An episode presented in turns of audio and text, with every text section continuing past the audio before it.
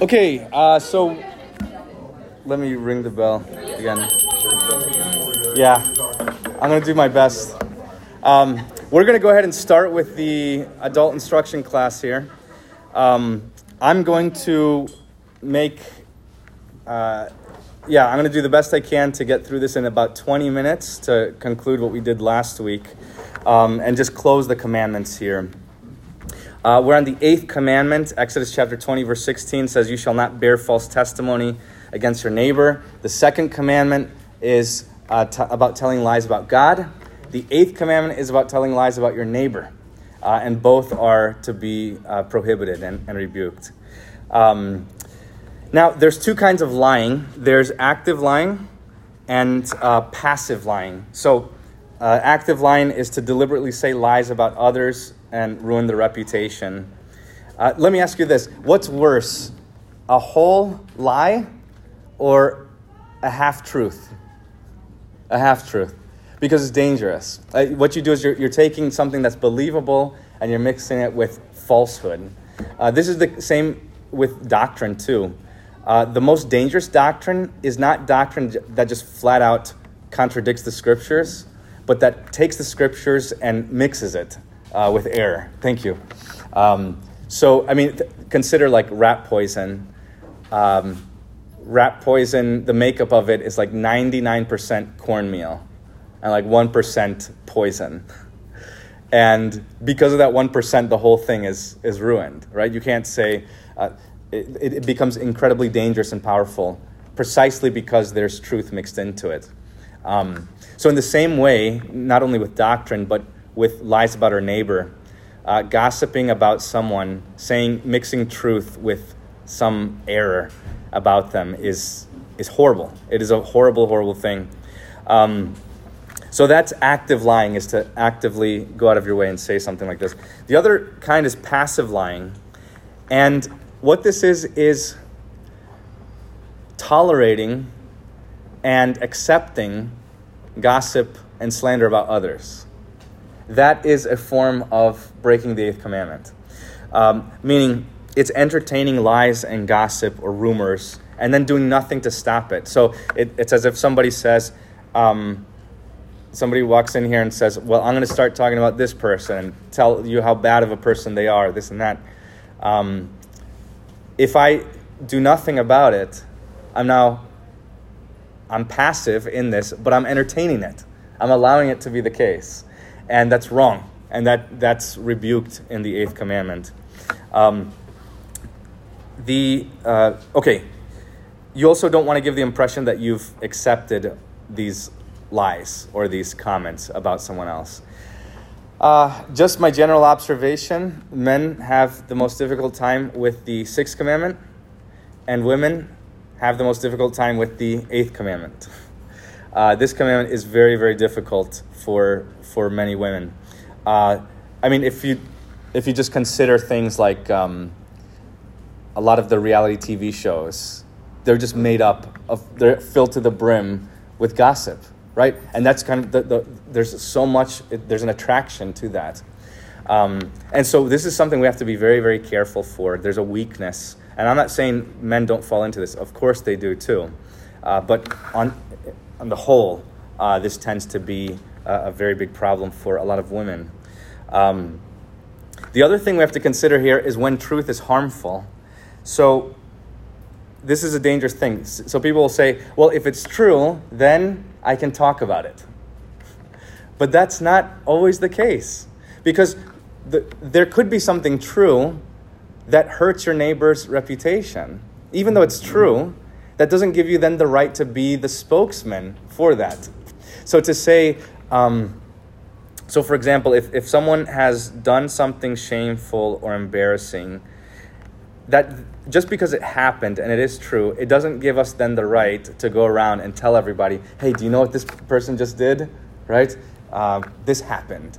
Rather, what we're called to do is cover each other's um, uh, shame uh, with love and to do because let me put it this way would you want somebody doing that to you if something embarrassing happens to you you, you do something embarrassing or you lose your co- cool at one moment or something are you okay with everybody or some person going around and just telling everybody about that moment?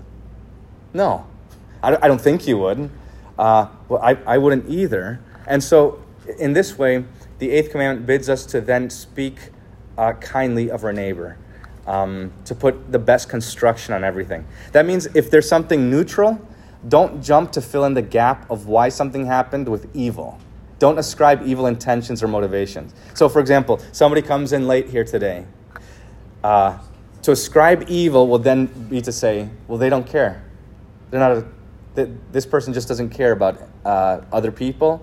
They don't care about anyone else's time. And C, this just proves that this person is lazy.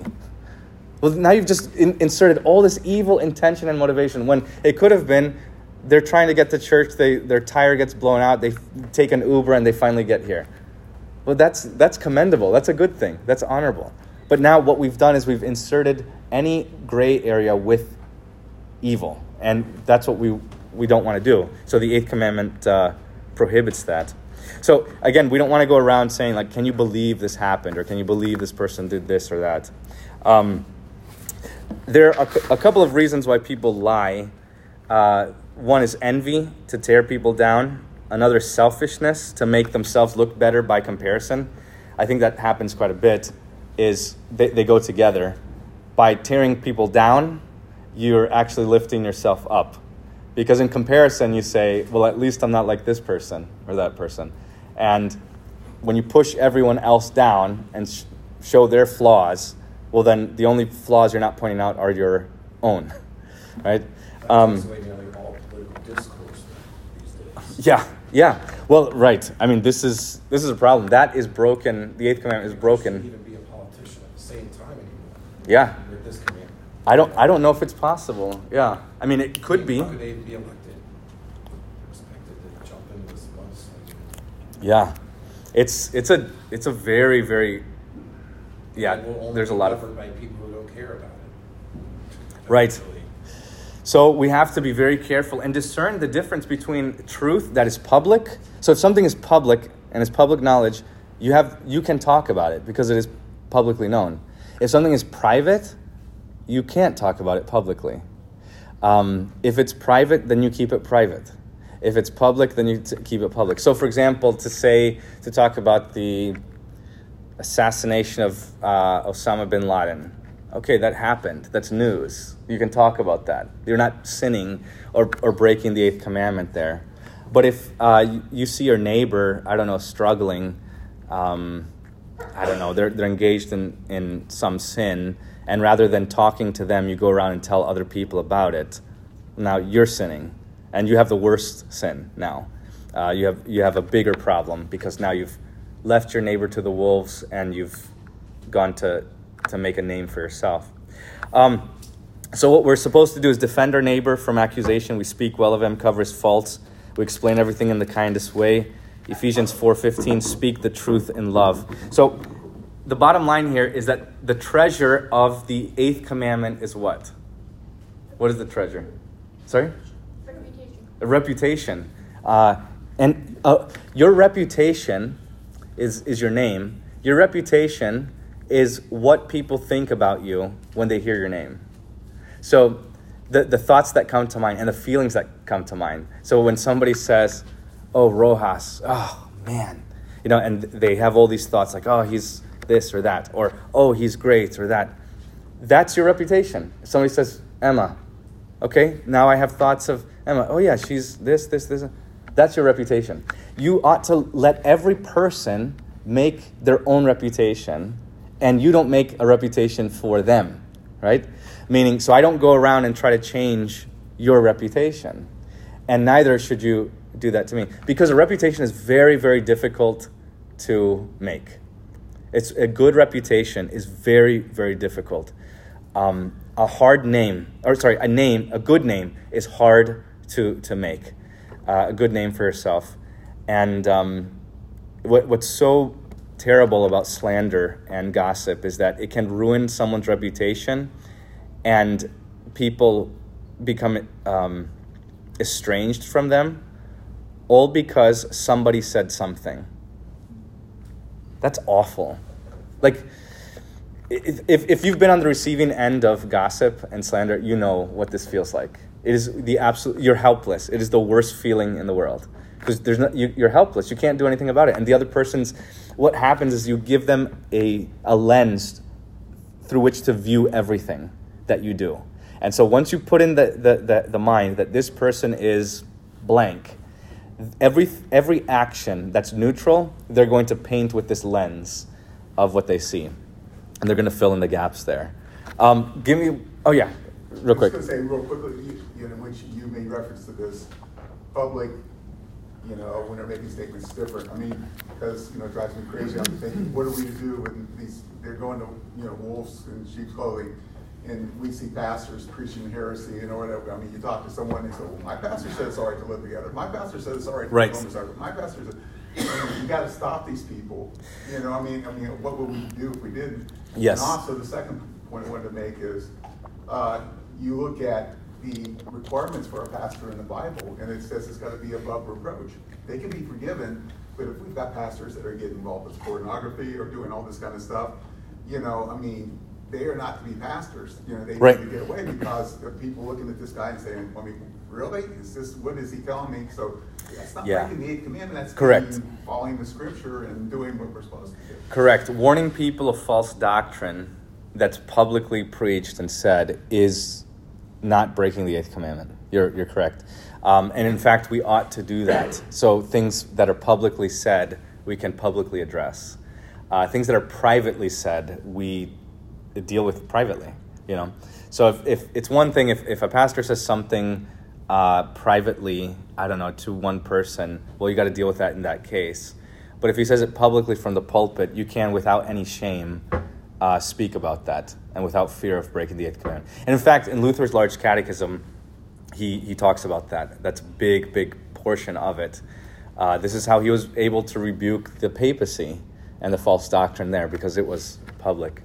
Um, Proverbs 22, verse 1 says, A good name is to be chosen rather than great riches, loving favor, that is respect, rather than silver and gold. Um, okay, let me move on real quick to the ninth and tenth commandment. The ninth and tenth commandments are about coveting. So Exodus 20, 17 says, You shall not covet your neighbor's house. And it continues, You shall not covet your neighbor's wife, manservant, male, female servant, ox, donkey, or anything that belongs to your neighbor. The distinction here is subtle, but it's wrong to covet. And then this commandment splits in two and shows different things to covet after. Uh, the ninth commandment is about coveting inanimate objects, house and things. And the tenth commandment is about coveting animate objects, things with life. Uh, um, manservant, maidservant, ox, donkey, wife, all those sort of things. Um, so I, I want to talk about this in a little bit in detail. Covetousness is to have a strong desire for something that isn't yours, that the Lord hasn't given to you, and then to be con- discontent with what God has given you. In other words, covetousness is like comparison. And then being so it's not wrong to compare but in the act of comparing you then become discontent with what you have now you have coveted. So for example sitting here and looking at someone's house and say wow this is a beautiful house. You can appreciate it. Say wow this house is bigger than mine. You can you can do that. This house has a nice fence and a pool. You can do that. I love being here. You can do that. But then when you go home to your house and then you're down, saying, This is awful. I hate my house. This is so bad. Man, I wish my, I had that house. That now you have broken the ninth and tenth commandment. You are now coveting, and because what you're doing is now you're discontent with what God gave you because of what God gave someone else. And now you've broken the commandment. This is wrong. Now, that happens with inanimate objects. It also happens with animate things like wives, as, as it clearly says. To look at someone else's wife, and this is not in lust, this isn't a, a sexual thing, but to look and this is a very different thing what this commandment is addressing is to say, well, this wife is so smart, and this wife is so kind, and this wife sings really well, and that I wish my wife were more like that wife, right? Sorry. This wife cooks. This one. This one.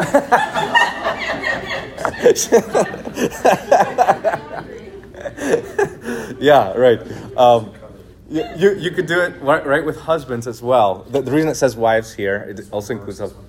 Yeah, this one works. This one doesn't. Um, this is for the head of the house to teach. But uh, women can do this too. That they say, "Look, I'm discontent with my husband because I like that husband, the way he is as a person, and uh, his personality, all, these sort of things."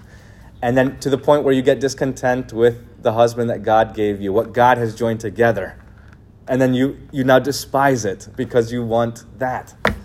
So, and this is a, a very I think this is uh, such an important commandment, the ninth and tenth commandment.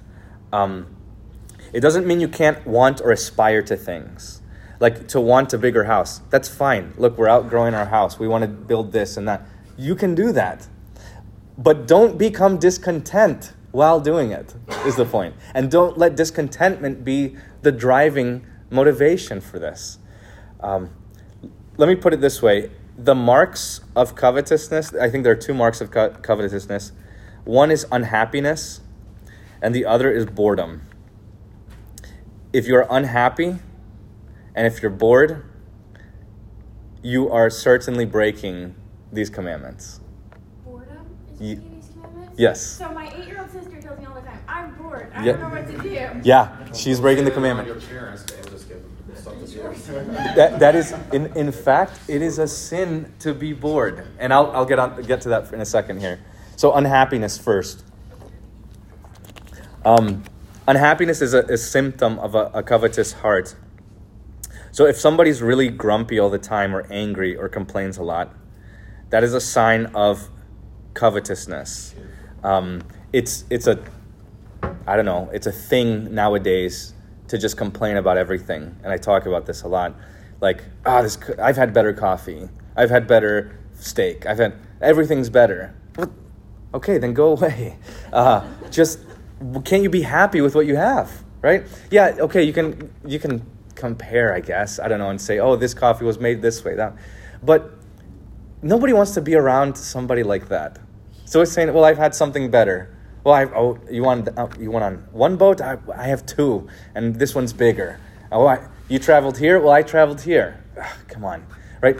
It's one thing to just make friendly conversation. It's another to constantly compare in this way, and this is unhappiness. Um, by the way, gr- being grumpy is something that not only affects the person, uh, but everyone around them. So I'll, grumpiness is like uh, hygiene. So I'll put it this way: if you don't shower or brush your teeth, um, after a while, you're not going to notice the smell, right? Because that's normal to you. But everyone else will.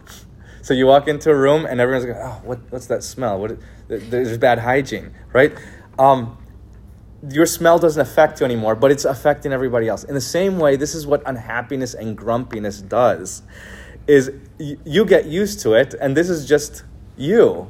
That's that's how life is, and that's how every day starts and ends is with you and your attitude.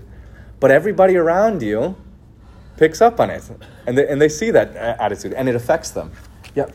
There's a difference between unhappiness and depression. I mean, Luther was big time depressed, you know, with the state of mind. I mean, in, in, in today's world, you know, if you just look out there, you can be pretty depressed. Yeah. You know, with all the you know, immoral things going on. And, uh, like, praise be to God, we have Zion to come to, it's, as opposed to a lot of these other churches where I'd be totally depressed if I was going to. Yeah. So I Yeah. mean, see what I'm saying? So you know, you, you look out there and you feel for. I mean, you, you see in the news. You know, there's that movie with you know child trafficking and all this kind of stuff. And you see Yeah. kids, and my, I just wanted to start breaking down, crying. I'm thinking, I want to save all these people. I mean, if you don't look and you just ignore all that, then I mean, you, you may be happier, but are you just ignoring problems of the world then? Right. Yeah. So so yeah, there there is unhappiness. Um, all, all, I'm not saying that to be happy all the time is attainable, but I am saying that unhappiness is a sin, and I, and I'll get to the, why it's a sin here too. Okay, boredom. This is the second one. Uh, boredom is a co- symptom of a covetous heart, because there's no reason we should be bored. God has created his creation. He has created so many wonderful things. There's so many words and accounts in the scriptures. There's so many we can be introspective to to this massive degree. We can look outward in the world. We can see microscopic things. We can see planets, galaxies. Um, Saw a shooting star the other morning. a shooting star, yeah. And then imagine God creates all this, all of this stuff, and then you walk around and you say, "I'm bored. There's nothing to do." R- really, really? No, I, I think is that you don't find it interesting. You don't find God's creation interesting. You don't find life exciting and interesting. Well, then there, there's something. There's a problem, and that boredom is now a covetousness that's that's in your heart. So, yeah, and we should never be bored, even in church. The third commandment says, um, Remember the Sabbath day by keeping it holy. What does this mean? We should fear and love God, that we should not despise preaching and the word, but hold it sacred and. No? Gladly hear and learn it. Gladly. Not begrudgingly, not out of boredom or anything. So, so that the Word of God is exciting to us and, and we should rejoice in it and we shouldn't be bored in this way. Um, let me end with a few things here. Hold on. Esther, I have a question. You said, um, we're not, or we can compare ourselves to others. Sorry? That's something, some, that sometimes I struggle with. Um, comparing, you know, how come they got that and I don't have this, and how come they got this? Or you compare one kid against the other. How, how do you handle that? Good. Um, my point here is to show what the commandment requires. And remember the analogy of, of the, the doctor coming in to the guy who broke his collarbone. Um, he tells him to move his arm, and he realizes he can't. And the point is to say, he, he knew he couldn't move his arm. He's just showing the guy, you can't move your arm like you thought you could. In the same way, the point of these commandments, it's overwhelming. They're simple, reasonable commands, but the point is to see we can't do it. Like when I when I realized, look, if boredom is actually a sin before God, to be bored with the things he said and the, the world and everything in my life, then I've broken the commandments. Because I've been bored in my life. And there's I don't know how not to be bored. Right? So that shows that there's not a problem with the creation, there's a problem with me. That I find the things that God has done boring. I why? I find the Bible boring. What is wrong with me? There's something wrong with me. That God has given so many things. What I truly deserve is temporal and eternal death. I ought to be in hell right now, burning with no hope. And I'm not. And somehow I'm unhappy about things, about this life. Why? Isn't the way your life go- is going right now significantly better than being in hell forever with no hope? I mean, if you just compare the two, which one's better? Would you be happier? Where would you be happier? Here, in this life. A, a million times you would choose this life over, over what you deserve.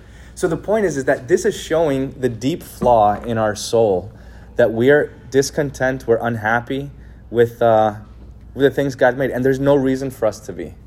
Um, so again, I'm not saying that we're able to remedy this, but there is. This is just showing the symptoms or the, the problem. They're happy. They're very happy, yeah, because yeah, they yeah. Okay, let me close with this real quick. Um, uh, hi guys. Hi. Okay, give me one second here. Okay, you can come in, but be quiet. Okay. Um, tips to be happy here or to keep this commandment. One, just a practical tip, is learn to be thankful and start your day with thanksgiving and just start noticing what is good. And a good way to do that is to uh, compare it to what you. They, they could draw, I think. They are coming with me. Okay. It's not supposed to. Oh, all right, then you go with mama. Um. Mom. Oh, okay. If you don't listen, then. Um, so you, you ought to be thankful. So you start noticing good, and then you thank God for it. And the second thing is this is to pretend to be happy, even if you're not. Um, it sounds counterintuitive, but this is this is important. My point here is that happiness is actually a moral discipline. It is something. It is like a muscle you exercise and work on. Uh, especially, I mean, this is a commandment. This is something you work on. Like, for example, uh, coming to church. That's something you work on. It's it's you you can see some improvements. I'm not saying you can solve this completely, but there are ways to then not continue pushing against these commandments in these ways. So, anyway, the, the bottom line is that covetousness is the, the commandment that we break, I think, uh, very, very often, especially when we're doing well, when our lives are going well. Um, we begin to covet, and here in the States, we do that quite a bit. Um, let me stop here. And oh wait, sorry, one last thing. A verse, Philippians 4:11. This is what Paul says. I have learned in whatever situation I am to be content. Whatever situation. I know how to be brought low, and I know how to abound. In any and every circumstance, I have learned the secret of facing plenty and hunger, abundance and need. And then he says, I can do all things through him who strengthens me. And the strength here is the ability to be content even in suffering. You see this? That's what, that's what Paul is saying there. Um, so you don't want to tell your children, grow up and do what makes you happy. That is the worst advice. What you want to tell them is learn to be happy and be happy with what God has given you, whatever it is. Whether health or sickness, plenty or little, abundance or need, be happy with it and learn to thank God. And if you do that, then I've raised you right. right? That, that's the thing to, to achieve. Okay, let me close here.